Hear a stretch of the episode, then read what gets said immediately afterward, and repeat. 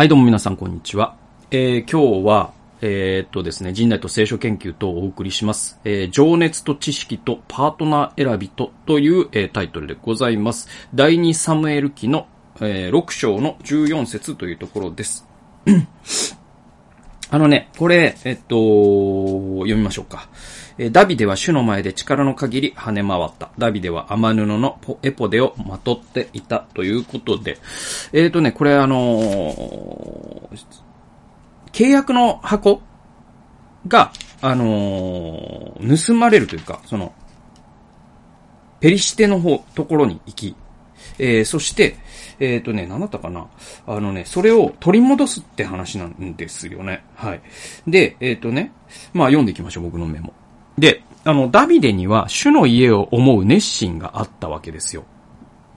で、イエスは後にこの言葉を使って自分の神殿での、その、なんだ、その商人をね、無知を作って、縄で無知を作って商人たちを追い追い出した時に、あなたの家を思う、主の、主の家を思う熱心があなたを食い尽くしたっていう言葉を、ここから引用してるんですよね。だからそのダビデのこの主の家を思う熱心っていうのが、によってダビデっていうのは、あ本当にこう、あの、主の箱をダビデの町に、えー、運び込むときに裸で踊ったんですよね。はい。で、あのー、どういう話かっていうと、そのサウルが、えっ、ー、と、主の臨在の象徴、そして具現化である主の箱ですね。えー、この臨在の箱を軽んじたんですよ。えー、っと、だけど、ダビデは王位が確立すると、まず最初に主の箱を、契約の箱ですね。これを主とイス、えー、っと、エルサレムに運ぶことを、さまず優先しました。これをダビデはしたわけです。で、最初、彼は熱心だけでここ、ことを行ったんです。情熱だけでことを行ったんですね。で、それどういうことかというと、精鋭3万人をことごとく集めたっていう風に、えー、6, 6章の一節にはあるんですね。はい。で、えっと、そしてあらゆる楽器を打ち、打ち鳴らしたっていう風に書いてあります。で、またすべての杉の木の枝で喜びを踊ったと五節に書いてあります。つまり彼は熱心だったっていうことが重ねてここに描写されるんです。でも、その熱心には実は知識が伴っていなかったんですよ。で、えっと、立法に記されている、えー、種の箱を運ぶ時の規定っていうのがあるんですね。で、それはその、なんだろう、その祭祀しか触っちゃいけないよとか、その直接触っちゃいけないよとか、いろいろあるんですよ。で、それを知らなかったから、そのウザという、えー、人が、その直接神の箱に触って死んじゃったんですよ。で、これに関してはダビデにも責任があるんですね。まあ、ダビデがそれをしっかり調べてなかったから、そういうね、えー、事件が起きてしまった。で、今度はその主の箱はオベデ・エドムという、まあ、この人もすごい面白い人なんだけど、この人の家に置かれるんですよ。そうすると、オベデ・エドムの家がどんどん祝福されていくんですね。で、その期間、ダビデはその立法の書を自分で読み込んでいくんですよ。で、精査するんですね。で、あ、なるほど、こういうことが書いてあるのか、なんつって。で、それで次回運ぶときにはその過ちを修正して、そして規定の通りに運ぶってことをしたんですよ。で、同じ、全く最初の時と同じ熱心を持って主の箱を運んだわけですね。つまり彼は力の限り踊って、情熱を持ってことに取り組んだわけです。で、今度は知識が伴っていたわけです。で、まあこれあの、あらゆることに言えるんですけど、あの、僕らって、その熱いハート、情熱を持つことってすごい大事なんだけど、同時にえっ、ー、と、知性っていうのもすごく必要で、なんだこれ誰の言葉か僕ちょっと知らないんだけど、割とあの、僕が友達から聞いて、あ、すごいいい言葉だなと思ったのは、あの、熱いハートとクールなヘッド。だから、えっ、ー、と、なんつったかな。えっ、ー、と、燃える、えっ、と、燃える心とクールなヘッド。だから英語で、なんて言うんだろう。ウォームハート、クールヘッドっていうのかな。だからとにかくその、えっ、ー、と、情熱を持って、えー、ことに行うんだけど、同時に、えー、我々は冷静な知性を働かせて、えー、分析する。だからその、頭まで熱くなっちゃったらダメなんですよね。はい。頭は常にクールに保って、そして、えー、知識を持って分析していく。だけど、心では燃える情熱を持つ。このバランスが大事だ。っていうことですよ。これだから、なんだかな、信玄とかに、その、えっ、と、情熱だけで知識がないのは良くないっていう言葉が確かあったと思うんですけど、えっ、と、そういうことなんですね。で、まあ、ダビデはまさにこれを実践して、最初は情熱だけだったけども、えー、2回目にトライした時には知識を持って、えー、やったと。情熱と知識が共存している状態だったわけですね。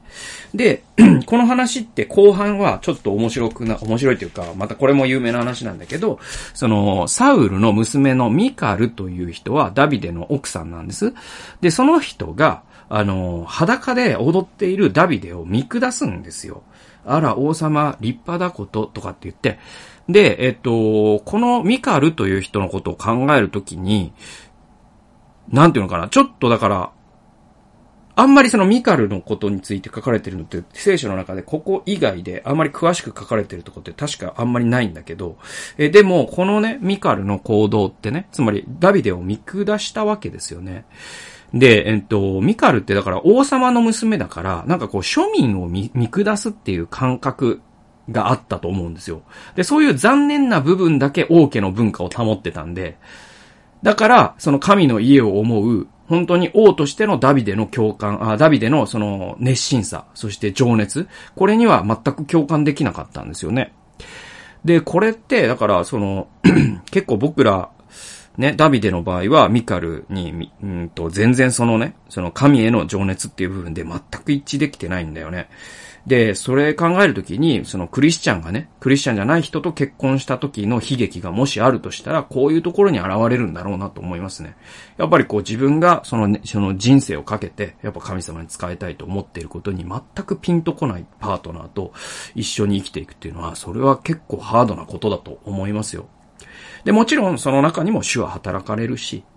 ね、クリスチャンじゃない人と結婚するという導きだってあると僕は思います。えだけども、今選べるならば、やっぱりそういうことはかなり重要なリスト、ね、リストの上の方に持ってきておいた方が僕は賢明なんじゃないかなと思いますね。えー、次、次っていうか、あ続き読んでいくと。で、結果、ダビデはミカル、ミカルと論争をしたわけではないんですよ。えー、ミカルが言った皮肉に対して、ダビデは皮肉によってか、えー、なんていうの、皮肉でか、皮肉を返すんですよ。